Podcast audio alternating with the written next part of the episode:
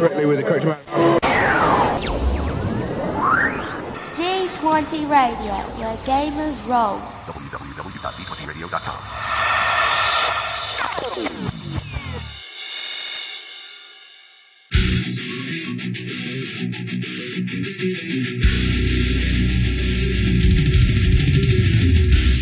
Welcome to Me and Steve Talk RPGs, a podcast where me and my friend Steve try and help you get the most out of your role playing game experience.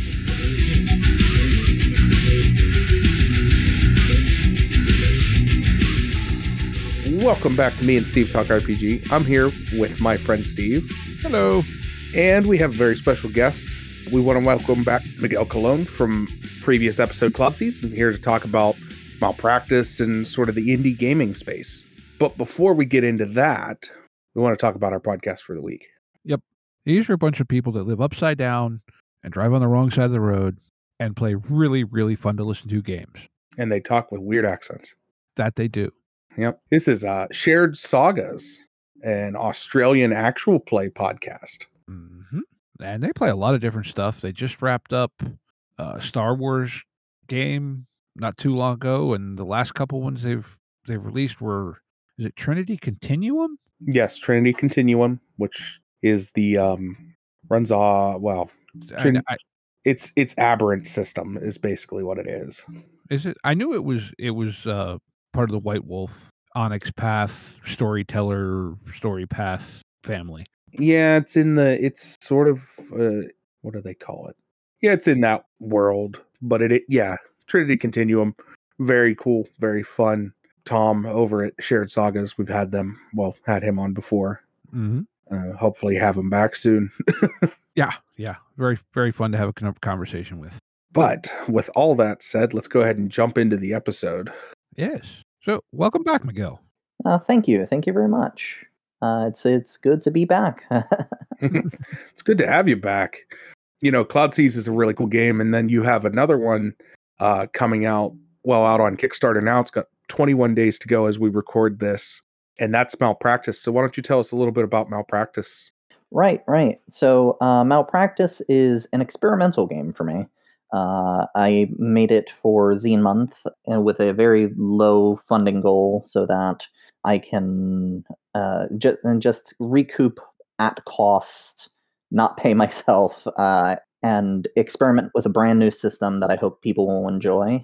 It's uh, the basic story is that you're a new doctor, uh, fresh out of med school, and you unfortunately have to pay back a lot of student loans. Something uh, that oh, paying school and tuition I know a lot about right now. uh, to speed things along, you uh, decided to join the mob. Uh, but uh, in order to continue to work as a doctor, you've got to do your side gig and your main gig whilst balancing the two. Uh, the basic concept of malpractice is that there are three phases. Each day, uh, there is your day job phase. You're a doctor. There is an event phase in which you get to use one of four different skills, and there is a night phase in which you do your night job.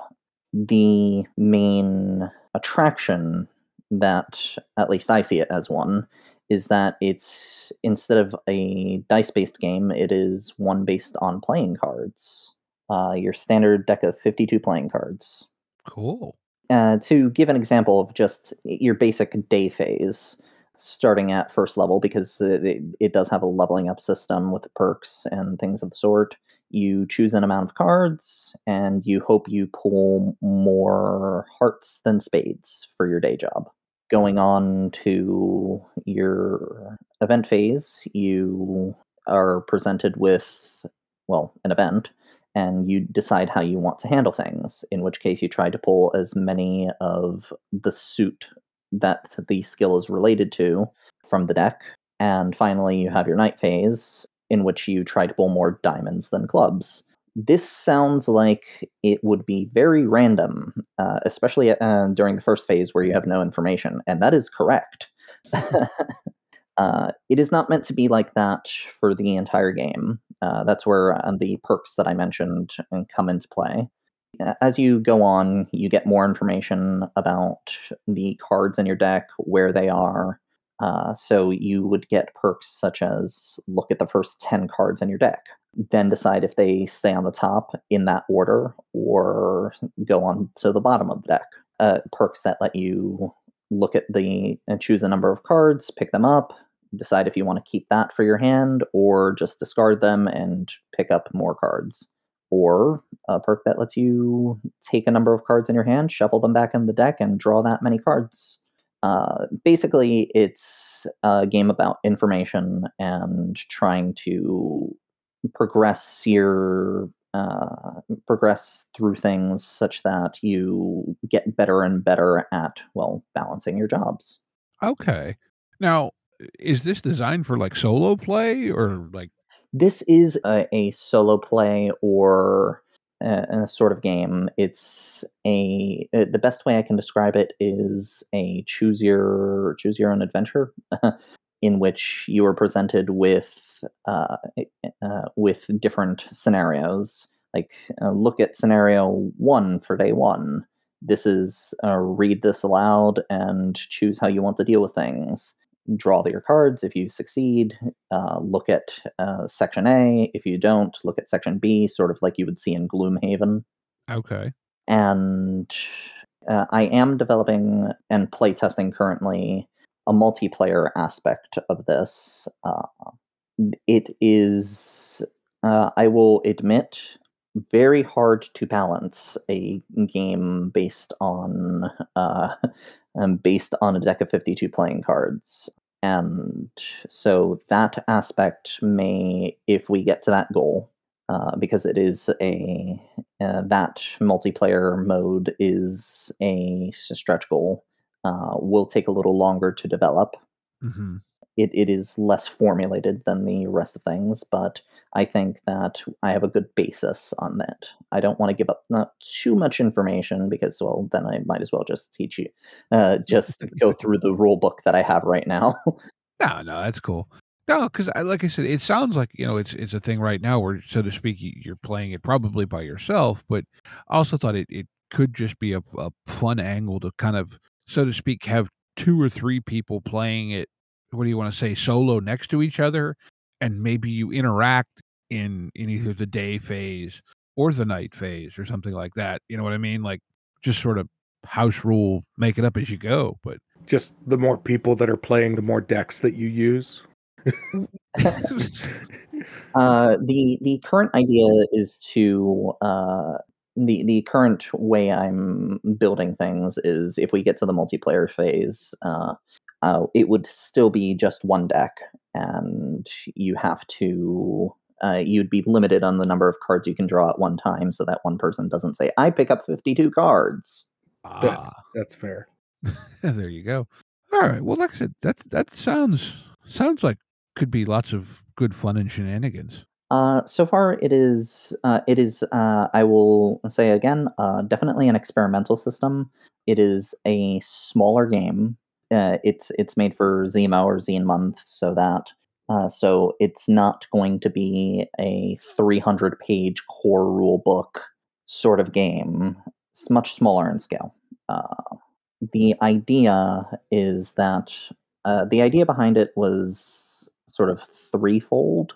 Uh, one, I wanted to make a smaller game uh, that involved cards. Two, ZiMo happened to uh, Zine Month happened to fall at this time, and I thought, hey, this would be a great time to do this to see if I and people actually enjoy the system. And three, it's and this is where I get to reveal my hand a little. Huh, reveal my hand. Uh, I, I ought to be a comedian. Um, but it's also something that I'm doing because in down the line, I do want to make a much meatier sort of card-based game. Uh, Okay. that is something we can talk about if you want to talk about uh, and talk about it, but uh, because it is, but it is still down the line because I, I there is a lot of playtesting that needs to happen for that one. Yeah, well, I mean, we can kind of kick towards that at least. I think if, if you want, or if you have a little more you want to talk about malpractice, uh, Well, you know, yeah. Uh, uh, I, um, well, with malpractice, uh, again, short, uh, shorter game. Uh, we decide. Uh, I decided to keep design costs as low as possible, uh, which is, is sort of in the spirit of Zine Month. So I wanted to make sure that I used only the uh, amount of art necessary to make it look appealing. And for the rest of things, I'm using public domain images and Photoshop skills in order to uh, make things fit a, sort, a certain theme. Right now, I have a comic book esque aesthetic going on, black and white, but I wanted to make it so that when the Kickstarter launched and the way it's going right now, it seems like I'm achieving that goal. It is very affordable to get in. I don't, I'm just trying to recoup the costs. I'm going to be doing editing, layout, and writing on my own. Well, writing is almost done, but editing and layout will be done on my own. Uh, the image editing was done on my own. The only thing that I had to pay for was the uh, the layout software, Affinity, and the art, uh, the uh, small amounts of art there is. Mhm. well, it sounds like if nothing else, you're teaching yourself a lot of useful skills for the future with it. Oh yes, it's definitely uh, it's definitely uh, part of the reason I wanted to do this so badly, uh, because I can't keep as a small uh, as a small indie dev. I am a, I am a I'm a I, I'm a fish in an ocean right now, and in order to make sure that I, as this small fish, uh, continue to survive, I've got to make sure that I teach myself as many skills as possible to present myself as many opportunities as possible. Sounds extremely logical to me. Um, that's, well, it's it's the reason I'm getting to learn Affinity. It's the reason I'm getting to learn image editing, uh, just so that I can, uh, and doing it with a smaller project, so that I don't just overwhelm myself when I get finally get to that bigger project that I mentioned before. Oh yeah, no, that that like that, that makes perfect sense. You know, like you said, you know, small bites that you can manage, and and like you said, you build skills that you can then apply to bigger bigger things down the road. You know, I think that's that's how a lot of things I think start in in the you know the the real indie side of the industry. You know, you have stuff like um, you know before we started recording, we were actually in our general voice chat channel in the Discord, and uh, we're talking a little bit about a game called Ironsworn, which um I I have it. I haven't read it yet, but it's a it's a PBTA variant, kind of a gritty fantasy. But the you know the original effort, again, like you used a lot of you know public domain images, that kind of stuff. You know, more work into the system. You know, it's a more detailed system than than what you have here by appearances anyway. But that was very much you know the guy did it and presented a lot of things and it caught on and then he ended up doing another version of the system that's I think a little more sci-fi based. And when he took that to Kickstarter, he did really, really well with that. You know, people would, you know, he'd so to speak build a reputation with the small products. And when you know he wanted to do something bigger, he had the fan base there. And I I absolutely get that uh, because I, I'm not just working on, for example, Kickstarter stuff. This is my second Kickstarter. Um, I, I wanted to put it out there uh, primarily for ZiMo, right? Mhm. Um, but I am w- currently working on a number of smaller projects to sort of build that fan base, build that following, be more, and be be it so that I'm more known in the community. Uh, I I have had huge success with my previous Kickstarter, Cloudsea, and I'm extremely grateful to, to the community for that. But I also want to, I don't want to stagnate. Mhm. Uh, I so I'm taking smaller projects. I'm taking uh, these miniature steps forward, uh, such that when I finally decide to go ahead and do something huge, people know that they're getting quality. Mhm. Yeah, I think that, you know, like you you know, Cloud Sea deals with some heavier themes in in in certain ways, where malpractice, yes, the the student loans, student debt is a serious thing, but you've taken a, a much I'm gonna guess anyway, just my vibe on it reading the Kickstarter pages is maybe a little more comedic in in certain ways. Oh yes, definitely more tongue in cheek. Uh, uh, primarily because uh, it it's it's something that I had to take a look at and decide. Hmm, do I want to go ahead and I'll I, I, I want to go ahead and laugh at myself uh, a little bit. Uh, so I got the scariest thing I can think of, which was a nurse with a giant needle as the mascot. It looked kind of cute, and I was horrified by that. but uh, I'm now using it to poke fun at myself and uh, this idea of, well, I'm swimming in bills, gotta pay them. How can I? Uh, how can I do it? Well, I wish I could join the mob. well, yeah, I mean, I don't know. I, I mean, it, it looks fun and entertaining, and, and like you said, you know, it's it's not anything. I mean, it, it's not expensive to to back it. You know, whether you go for as you did with your previous model, where you're getting the print on demands for cost to the to the backer is just going to be shipping on top of your pledge. Am I am I getting that correct? That's what I thought I had seen. Right. Uh, we're doing at cost uh, PODs. Uh, so once the PDFs go out and the codes go out, uh, all all that's left is shipping for the uh, for the people to pay, and it's uh, I'm doing it that way primarily because that's what I know. Mm-hmm. And because I don't want to get ahead of myself with print runs, I, Mhm. I don't know how to do that just yet. I'm I'd be the first to admit, so I don't want to take off more than I can chew. Oh, that's yeah. That's that's a, a whole nother kettle of fish. And I've heard some some people who've been in the industry longer, you know, for quite a long time, talk about how even even having experience at it, that can be really treacherous waters to navigate.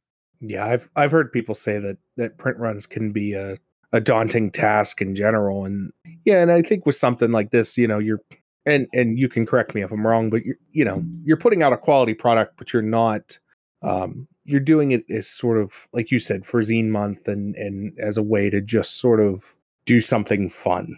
And is am I sort of correct there in what I'm reading into this? Uh, so Cloud Sea, uh, so to compare it to Cloud Sea, because that's the natural thing. They're both Kickstarters. I did one first. This, this is my second. Uh, Cloud Sea, I wanted to get on a soapbox and spread a message. With Malpractice, I want to be able to, as you said, do something fun, but also learn a lot. It's it's a learning process, and it's the uh, sort of thing that I want to be able to get a few different things working, uh, especially this card based system, because I've been able to, in playtesting, I've used Python uh, to create a deck simulator. and uh, with the help of a friend, went ahead and, t- and took a look at some of the different perks, for example, that uh, would be would be used in the game and to see how successful they'd be. So, for example, just at the start of each day, you start with 52 cards in your deck, and you have to choose a number of cards to draw. Hope you get more hearts than spades. That sounds like a 50 50 chance, especially if you have no information. Once you add in the perk that lets you draw 10 cards and take a look at those cards, you automatically have a about a 66% chance of just drawing a deck that has a winning hand. It gets easier from there. It's meant as a power fantasy. Uh, just to give the an example of some of the numbers I've played with, if you wanted to, if I wanted to draw five cards, for example, uh, that is about a 55% chance of just drawing a winning hand right there and being able to say, yes, I keep this hand. Wow, that's I probability is it's just a weird thing, and like you said, it, it can be really daunting to, to crunch numbers sometimes like that. Uh, it's it's hard. I I will admit, didn't do it alone. Uh, I, I had help with the programming, but going about it, it it helped me create a better game. And and just like you said, I want to put out a quality product. I don't want to put out something that's uh, I, I wanted to do something short, but that doesn't mean I wanted to do something that's of lesser quality. No, I, I yeah, I don't think uh, length equates to quality in, any frame in in game design. You know, sometimes in, in game design, honestly, less is more. But uh, so, do you want to kind of then get into to kind of your your journey as an indie developer, or or you know, and we can kind of bounce back and forth because you know, since we had you on the first time, you know, we've had numerous conversations. You know, we've gotten to know you some more. And while Cloud Sea was your first, what do you want to say, self published project, if you want to call it that, or the first project where your name was the big one on the cover, that wasn't actually the first thing you'd ever worked on, was it? Oh no, no, no. I've I was a writer for roughly seven years beforehand. Okay. Uh, I started with uh, writing, writing at least, not playing uh, RPGs with Wayfinder. Actually, uh, if you're familiar with the Wayfinder fanzine for the Wayfinder fanzine for well, Pathfinder and Paizo, it uh, goes on once a year, and each year it does a different topic. Uh, completely fan made. People aren't, uh, as far as I know, aren't getting paid. um, and the first things that I did there w- was not actually RPG stuff, but uh, I wrote a well, yes, RPG stuff, but I wrote a poem and I wrote a city write up, uh, Kavapesta in the nation of Ustalav, for those familiar with the Golarion setting. And it sort of kicked off from there. Uh, I I played a lot of Pathfinder Society, and eventually I, I met the right people who got me into third party stuff. And from there, I basically asked someone. I'm I'm going to leave this part anonymous because it's not. I I I was a dumb kid who decided, hey, I'll work for credit. Uh, my advice to anybody looking to get into any sort of writing: never do that. You are selling yourself short. Um, so I will keep that anonymous. Uh, but I started working for credit uh, as an editor. hmm Uh, from there, I did that for a few months, got to know the right people, and at that point, I met one person whose name you might know because he is very successful right now, J Gray. hmm And we, he was sort of my mentor throughout things. Uh, here I am, some teenager uh, who doesn't know a thing or two uh, about how to write products, and he helped me along the way. Now he's doing Cyberpunk Red. He's doing. Uh, he did uh, Castle Falkenstein. Uh, he's with R. Tal- Talsorian, and I, he- it is amazing to see how much he has grown. Yeah, he's what? He's the line lead, I think, for Castle Falkenstein. He's head of. I know he's like the social media PR guy for for R. Talsorian as well. Uh, needless to say, I'm extremely happy to see how uh, how he's gone because again, he he's my mentor. I've had other mentors since him, but it's amazing to see somebody that you know and care about get to such a position. You know, hmm but it was through him that I got introduced to a company called Fat Goblin Games. And all the great people there, Rick Hershey, who's the head of Fat Goblin Games, also amazing, amazing illustrator, did quite a bit of the art for Cloudsea. And my first project there was actually a campaign setting called Shadows over Vathak. Okay, I've not, I've not heard of that one, but uh, gothic, uh, gothic slash Lovecraftian horror, okay. And I got started writing Pathfinder archetypes. This was my first real job with writing, and from there it sort of exploded. And I, I got to do more and more projects for different companies, usually uh, Fat Goblin, but uh, I would go over to Wayfinder every now and then to submit something else. And eventually, it, it this is where things take a bit of a turn. I got burned out. hmm I burned out completely. I took on too much at once, and it weighed heavy on me. I felt like I couldn't do it anymore. And I learned something important because I basically took a year off from writing.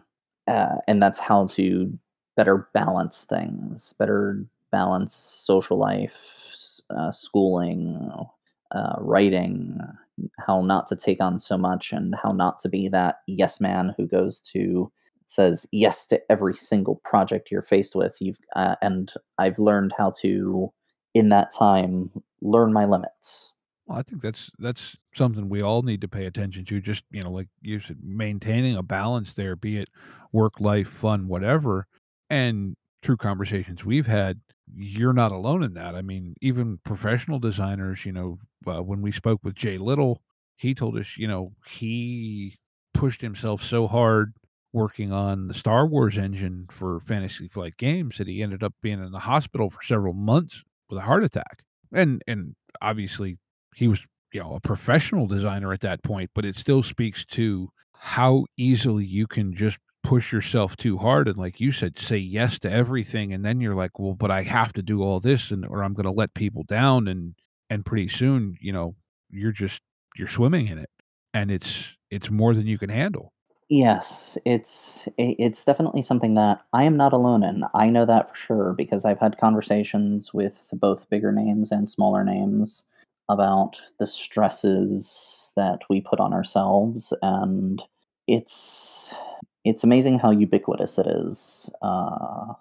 and not just in RPGs, uh, I'm sure in in general. But it's the uh, RPGs are is where I know this particular stress from, and so that's what I relate it to. Though I did eventually come back. hmm Well, I think, you know, if Steve and I have learned anything talking to the people we have over the time doing this podcast, it's that the people who are doing 99% of the the work in the RPG industry are not doing it for the paycheck. It's it's a labor of love that they all consider themselves fortunate enough to get in, you know, and, and, and actually in most cases that so to speak they they still have a day job but they do enough uh, of the RPG stuff that you know they can make a little bit of money out of it to at least you know so to speak not have it be a a, a drain on them so to speak. Yes, uh, like I, I've said this before. Uh, I I don't do it for I don't I don't do it for that. Uh, if I wanted to do something for the paycheck, I'd uh, go ahead and probably drop RPGs altogether and go on to work at literally anywhere. well, yeah, the very the old joke is how do you make a mil- million dollars in RPGs? Start with two million. but uh no and, and that's you know what i think it's it's it's interesting to hear though just because like yeah I, I think a lot of people and i know you know i had this impression especially when i was younger you know you, you see these names on these books and you're like oh they must be you know whatever you know these you know amazing you know whatever and yes they're they're amazing people i don't mean that but like you know they're normal people just like all the rest of us that they just happen to have written this thing that someone else liked, you know, enough to to put it out, or you know, they were in a fortunate enough spot where they could put it out themselves, whatever. But a lot of work went into it to get to that point. You know, very seldom is it, oh, I just wrote this thing and suddenly somebody wants to publish it and whatever. You know, success. I I don't think there are too many overnight successes in this this industry. Yeah, the the people who are uh, the the bigger names, I would say, they worked so hard to get there. Uh, uh, I don't think uh, uh, like yes, you have your one in a million, uh, but in general, these are people who have worked at it for your, quite some time before getting to where they are. Well, I think you have uh, some too where you know they've done smaller projects like like you said you're you're doing here with with malpractice and then that got them noticed because there was some little something in it that somebody else thought, "Oh, that's that's brilliant. That's genius." Because that's the other thing that that I've noticed is that the RPG community does tend to be very what do you want to say network intensive in that in that be it like you said, you know, you started off, you know, J Gray mentored you and you know, you've worked with Rick Hershey and and I'm sure other people as well and and that leads to connections and then those connections lead to connections and you know, it just snowballs. Um, most certainly. It's it's definitely uh, so last year was the best uh, year for me in RPGs as far as not just pay, but as far as putting out projects that I love. Mhm. Um, not to say I didn't like my work before last year. I just want to make that clear. But being able to write passion projects, Boricubos was uh, a, a setting for 5e, uh, Pathfinder 1 and Pathfinder 2 that was based on the Caribbean pre Columbus era. Okay. Uh, Cloud Sea, I got to do that. Uh, and a 1984 Cloud Punk, or I, I like to call it Hope Punk, did not invent that, by the way. A setting in which you uh, have all these themes going on, and uh, it's it's just amazing to see how things have changed for me. And going into this year, I see in my future things getting even better uh, as far as that goes. So you're right; it is definitely a snowball with all the people I'm meeting, all the projects that I'm getting. Uh, right now, I can say that I am taking on a, a, a few smaller projects that have gotten me to be able to meet several people that I'm going to enjoy working with in the future. Cool. So is is malpractice then your first real venture away from kind of the F20, you know, be it 5e and Pathfinder stuff or ha- have you kind of ventured away from that before? Well, uh, I I have, though those products have not been released yet. Aha. Uh, there's a system that I have created uh, that I've dubbed Roll 2, and I think I showed old Steve a little bit of it, uh, though it's gone through revisions since then. Mhm. Yeah, I remember you sending me a message with with a couple of things in it. Uh, that was that was my uh, that was the phase in which I went to other people and asked like, "Hey, am I crazy or does this make any sense whatsoever?" and I went on from there. I uh, have worked on two projects for that system. Again, not released, uh, not released just yet.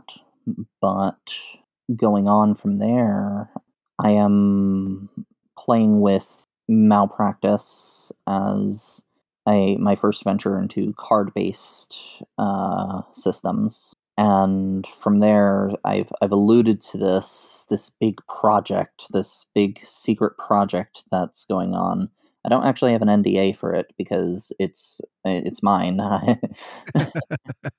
uh, but I'll I'll tell a little bit about it. It's a project that uh, has the working title of Major Arcana Welcome to Vegas.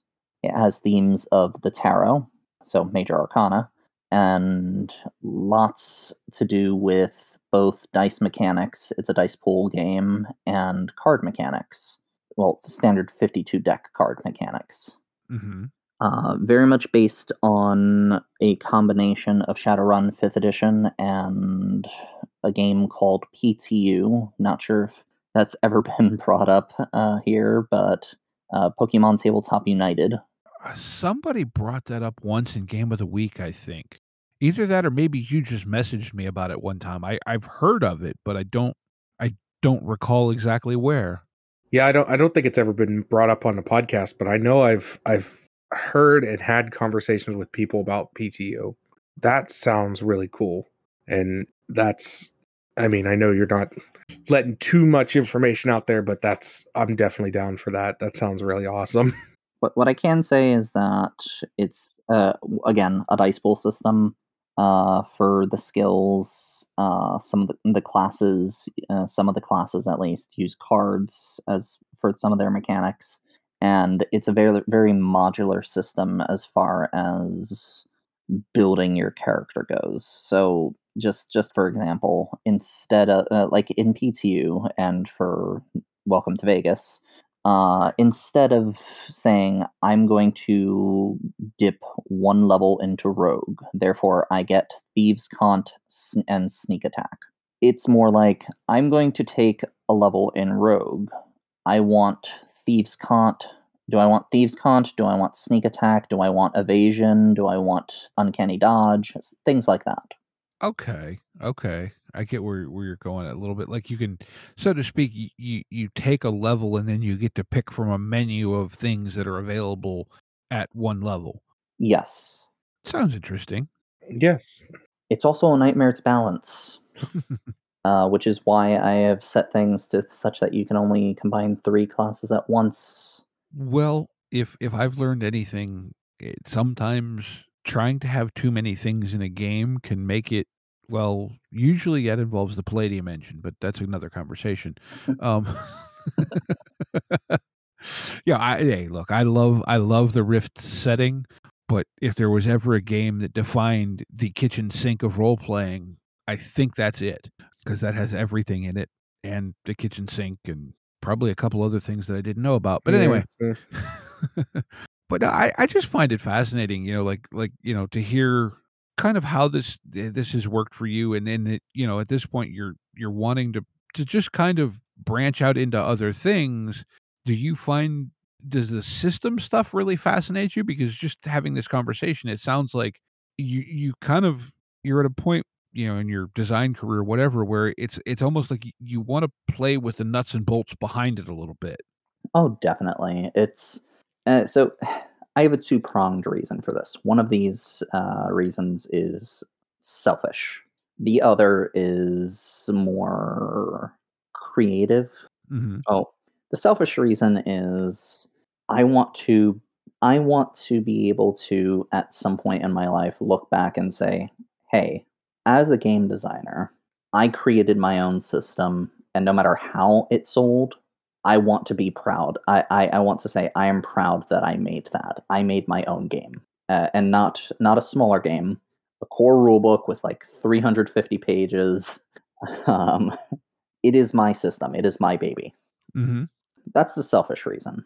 The unselfish reason, the creative reason, is I am fascinated by all these uh, different systems that I've seen, I've skimmed, I've read about, some of them I've played, and the mechanics behind them and see how it works. Just take them apart, try to put them back together into something comprehensible. No, I think that's that completely makes sense, right? Like it makes total sense to me. You know, and I think that like uh again, I mentioned you know the conversation we had with Jay Little, but that was so much of in a lot of ways some of the same things he said was that, you know, in the end, no, he didn't do it all, but he gets to look back at this and go, Yeah, I did that. You know, and and the other thing that there's there's that he mentioned he said you know every now and then he'll get someone that comes up to him at a convention or something and says hey you know your game was was the game that you know i managed to to finally kind of have something to connect with you know my son or you know just anything like that you know he said in those stories that you hear about it may not be that many people that that really love your game but the ones that do he said it, it just makes you feel so so good to hear that you know what you did meant something to somebody else and it sounds like you know that's kind of a stage further than what you've just described but you have Oh. to do it before that can happen Oh, I actually know and empathize with that feeling. Probably not on the same scale as far as how many people have done that, Mhm. but very recently, I got the opportunity to speak with a few uh, kids in high school. Uh, I was asked to come in as like a guest speaker, right? Mhm. and so I'm working on that now. I'm working on my pro uh, projects, and i- it's uh, for kids in who are in, I'll say, underserved neighborhoods. hmm And coming from such a neighborhood myself, I grew up in the Bronx, New York. Uh, it was very interesting to hear and lovely to hear that some of these kids actually heard about CloudSea. At least one of them has a copy of CloudSea. That's cool. And to hear that they were so excited that I'd be coming in because they'd get to meet the author, somebody who's like them, that's the best feeling in the world. Uh, nothing, nothing will top that. I think not even being able to look back and say, "Hey, this is my system." Just being able to connect with somebody on that level. Yeah, I, I can't really relate, but that does sound like that would be just an amazing, amazing feeling. Yeah, that's that's just you know, like like Steve said, I I I can't personally relate, but I understand where you're coming from, and that's awesome to hear. You know, and, and honestly, you put out a good product, and and you do put out quality, and you do put the work in, and it shows. Everything, every you know, from Cloud Seas to this to you know everything we've seen. You know, you put your name on, you do put the work in, and it's awesome. And and it's why we have you on the podcast because you're you're one of our favorite creators. well, I I appreciate that. Uh, I I believe me, I try. Sometimes I stumble, but I get back up and try again. well, that's you know, at the end of the day, that's all we can do. You know what I mean? Oh, exactly. Like sometimes it's sometimes it's not easy, but you just got to pick yourself up and try again. And I I'm very much a brick wall person. I will slam my head against a brick wall until something works. I've tried that a few times. I've got the scars to prove it. But anyway. My dad always used to say, "You're you're the kind of person that would slam your head against a brick wall until something breaks." And I said, "What do you mean, brick wall?" He goes, "No, your head." No, but it, you know, I think the thing is too is right. You never know. Like uh, we've talked with some people that you know they have these games that are you know just these little tiny projects that somehow somebody noticed it and it took off and and you know now they're you know they're not you know making a million dollars or whatever but but they're now you know to a stage where they can so to speak they can dedicate a lot more time to what they love because they're getting a return on it. And eh, you know i i hope that that happens for you down the road you know because you do very clearly you know you care about what you put out you know you want to put out a good product but you're also you know it sounds like you're very much looking to to push yourself and learn new things and just expand your own horizon and i think that's a, a good thing for anyone to aspire to in anything really not just games or or whatever Well, it, it sort of has to do with. Uh, I, I'm sure you've heard that colloquial definition of insanity. Uh, doing the same thing over and over again and expecting a different result.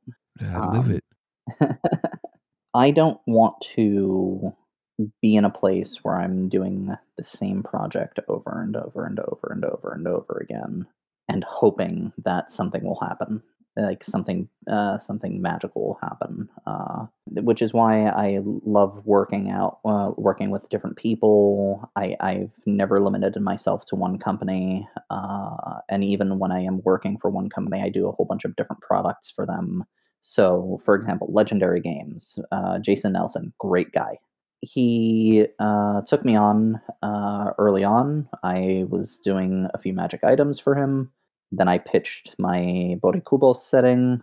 He took it, ran a Kickstarter for it, like $110,000 uh, raised. And that was the biggest like financial success that like I've, I've like ever seen. Um, and so I could have at that point said, I want to do another setting, or I want to do the same setting. But no, I went on and I started doing monsters. During that time uh, was sea monsters and Asian monsters and Latin American monsters. And now I'm doing redacted. Um, but for uh, and then I went on to different different companies, Bloodstone, uh, Bloodstone Press, uh, also 5e. But I can't say much here. But I'm working for a line called Amazons versus uh, Valkyries. okay Uh, so uh, the the I don't want to do the same thing over and over again. I want to expand, which is why I'm part of the reason why I'm building these new systems and playing around with new things. And hopefully, it, uh, something comes of it. Uh, like, i- if if you have to know dream goal, I somehow get the get an IP for uh, like get the license to do a game for uh, uh, an RPG for uh, something that Team Cherry, a video game company, made uh, called Hollow Knight. It, that's the dream right there. I'm not familiar with it, but uh, Yeah, I, I I could see you easily making a Hollow Knight game. Like your your writing style and everything fits that perfectly. Yeah. Well, I I'm excited and and and hopefully, you know, hopefully we can get you there and and you can, you know, I mean, obviously you're putting the work in, but yeah, being fans, I'll keep buying your products and yeah, but for now, it's uh, to bring things back. Right now, my current projects are what I just mentioned, and working with uh, those high schoolers. Uh, eh, two of them presidents of the D and D club uh, at one school, another group of youths at another school uh, that I'm still working out the details with. But it's interesting to see that I might be I'm I'm not gonna directly compare myself with Jay, but I might be that guy for these these kids, and that's that's something amazing to me. well, that's cool. That's really cool. So now you you've rattled off a bunch of different places you've done work for. Do you have like a a website for yourself or anything like that where people can go to find out more about you? Is that you know?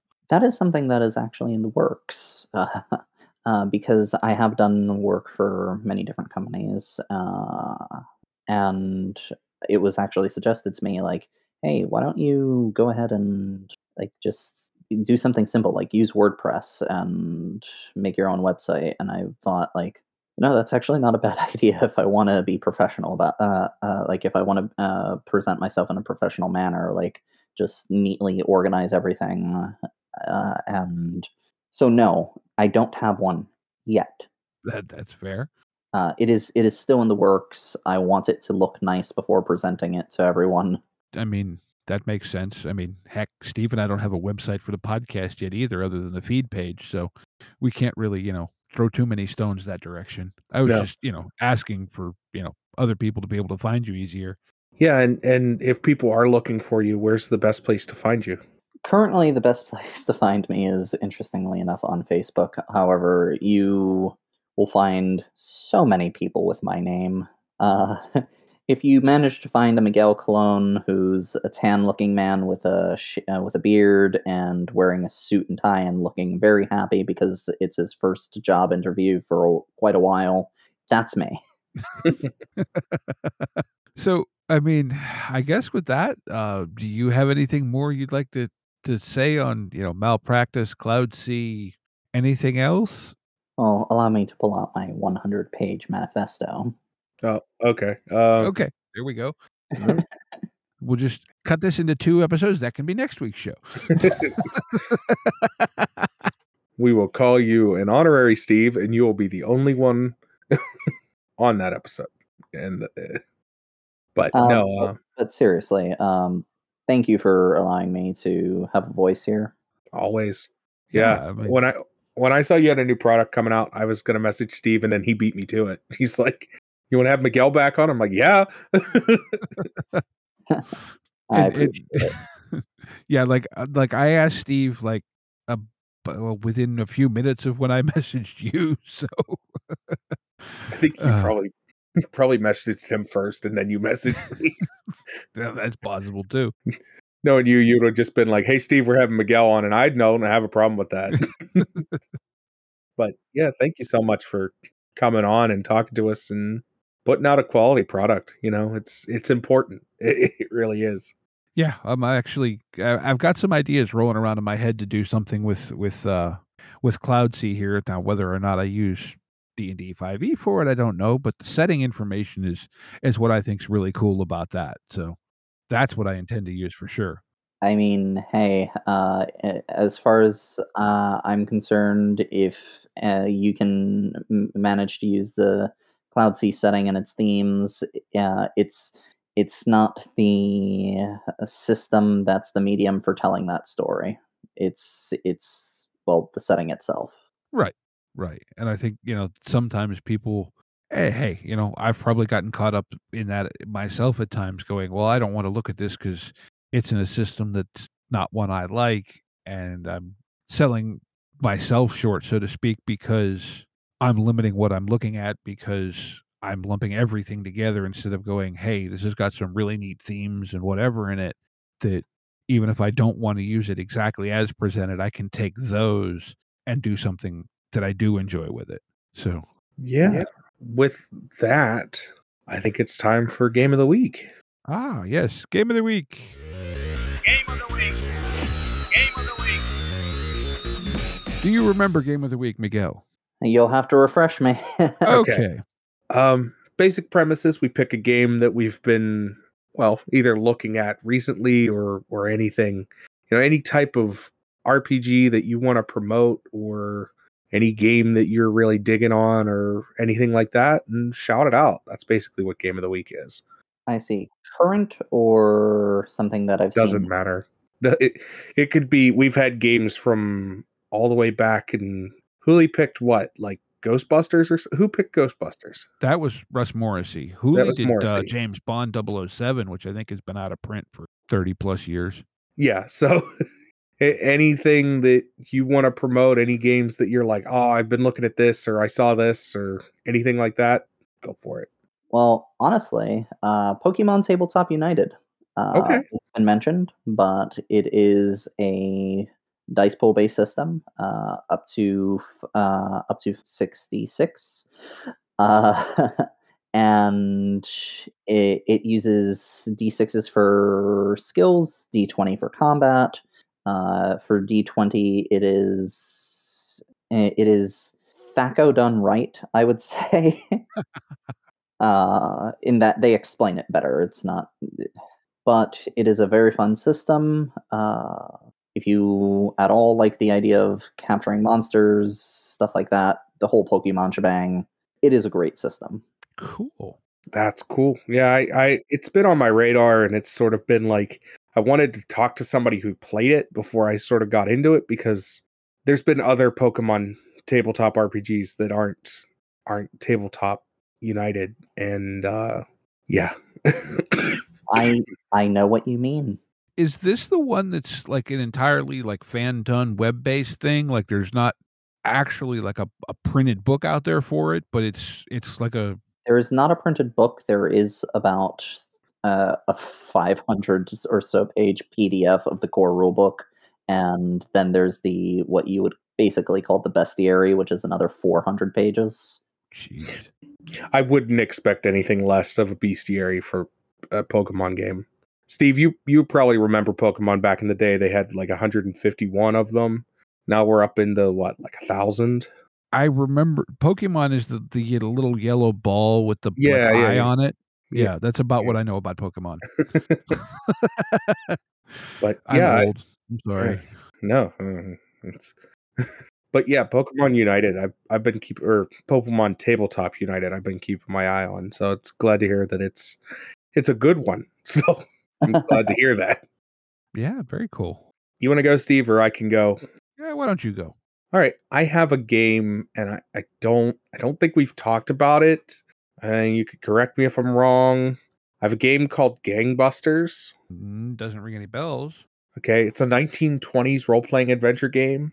Uh, it's an OSR game, so it's old school revival Dungeons and Dragons style. It's a game set during the Roaring Twenties and Dirty Thirties, um, and it, it it it has all the usual trappings of the period. So the reason I clicked on this is because I don't know why, but I've been in a mood for like old gangster movies, Okay. and this hits that like spot on. is this the Gangbusters BX version? Yes, Okay. Yeah, it's currently in the Black Creator Spotlight for Black History Month on DriveThruRPG. Um, very very cool game. So definitely something to check out. And yeah, I actually I picked this up a couple days ago and just have been reading it and like really interesting game. Yeah, it does look pretty neat. That's cool. So what you got, Steve? All right. Well, I actually just and apparently this literally just dropped not even 2 weeks ago as we record. I thought you were going to be like not even 2 hours ago. no, no, it's uh, according to DriveThru this was added to their catalog on February 2nd of this year. Oh wow. But uh, this is a little solo game. It's all of 43 pages. Hmm. And it's called Neon Road, an 80s solo, ga- 80s style solo game. Uh, blurb reads, it's 1985, but a very different 1985. In 1976, the Cold War turned hot as nuclear bombs fell from the sky on cities around the world New York, London, Hong Kong, Seoul, Washington, and, and many others. And so some places were untouched, other places became, you know, nuclear wastelands crawling with zombies and all sorts of mutants. And so this is kind of a post apocalyptic 80s dystopia cover art looks kind of cyberpunky to me Yeah, this But- this looks neat. I'd play this. but it's yeah it's intended as a just a little like solo game again 43 pages in the core rule book uh they're saying they're going to do a lot of mini they're calling them chapbook expansions to follow but uh at least as we record i don't know if the price has been permanently reduced or if it's just on sale but the pdf will run you all of two dollars actually $1.99 so not all of two dollars Really puts a dent in the wallet. I don't know how I can. but uh yeah this just like i said it, it caught my eye and uh i mean for two bucks what the heck right and it's it's a solo thing so you can just check it out in your spare time Very So cool. Like i said it's called neon road Neon Road. I'll have to look that one up. Yeah, very cool. Well, with all that being said, we want to thank you very much for coming on, Miguel. Once again, thank you for having me. anytime. As always, links to everything are in the show notes. You can find us here, there, and everywhere Discord, uh, Facebook, Twitter, uh, Patreon now. So you can check out our Patreon. It's in the links in the show notes. We do want to remind everyone to be kind to one another and get out there and play some RPGs. Yep take care y'all Intro and outro music by the band 12 Noon. You can email us at me and Steve RPG at gmail.com. You can find us on Twitter and RPGs. Find us on Facebook at me and Steve RPG Podcast. On Discord at me and Steve RPGs. And as always, all of these links are in the show notes. Thank you and be kind to one another.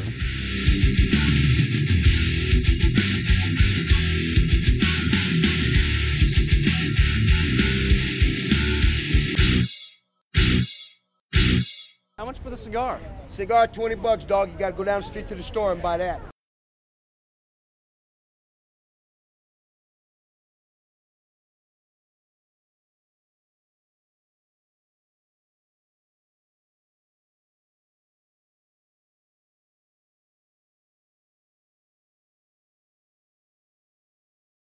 Whoa. Well, go ahead, Steve. Because I we, gonna we both did the well thing. we, we what